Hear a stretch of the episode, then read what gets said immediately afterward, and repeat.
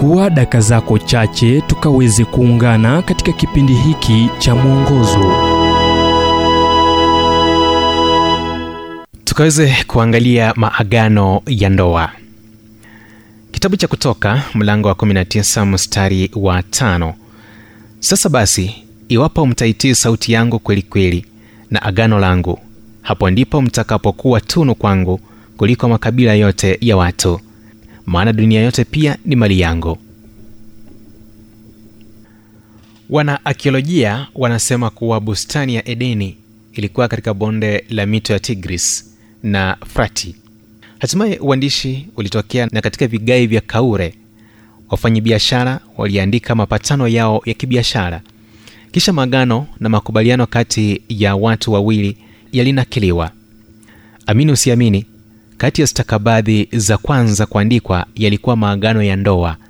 Si tofauti sana na tufanyavyo leo. Kwa karne nyingi angalau mataifa ya magharibi watu wawili wanapokutana katika madhabahu ya ndoa wanawekeana ahadi mmoja kwa mwingine wakisema hadi kifo kitutenge. Ni sehemu ya maneno ya sherehe za harusi za kiepiskopo yaani muungano wa maaskofu leo kuna vuguvugu ambalo linathibitisha ndoa ya maagano likisaidia wanandoa kuelewa kuwa aina ya ndoa ambayo inaweza stahimili ulimwengu wa ahadi zilizovunjika mioyo iliyovunjika na uhusiano uliovunjika ni ile ambayo haizingatii kitu chochote ila kudumu kwenye ndoa.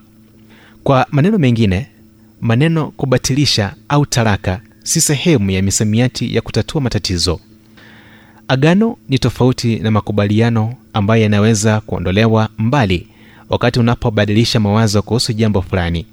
Maagano yanakusudiwa kuwa ya maisha ya kudumu na kuvumiliwa.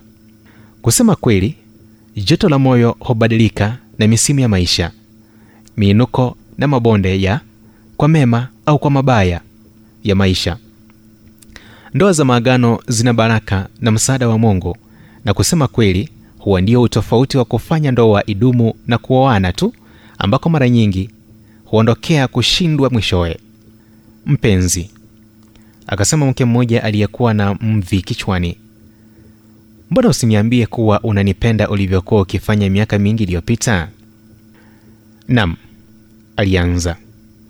Unakumbuka nilikuambia kuwa ninakupenda wakati nilipokuoa na pia nikakueleza kuwa iwapo nitabadili mawazo yangu ningekuambia hivyo pia kisha akatabasamu wakati akiongeza kuwa na sijawahi badili mawazo yangu. Angalau amejitolea. Ujumbe huu umetafsiriwa kutoka kitabu kwa jina strength for today and bright hope for tomorrow kilichoandikwa naye dr harold sala wa guidelines international na kuletwa kwako nami emmanuel oyasi. Na iwapo ujumbe huu umekuwa wa baraka kwako tafadhali tujulishe kupitia nambari 722 331 412 ni 722 331 412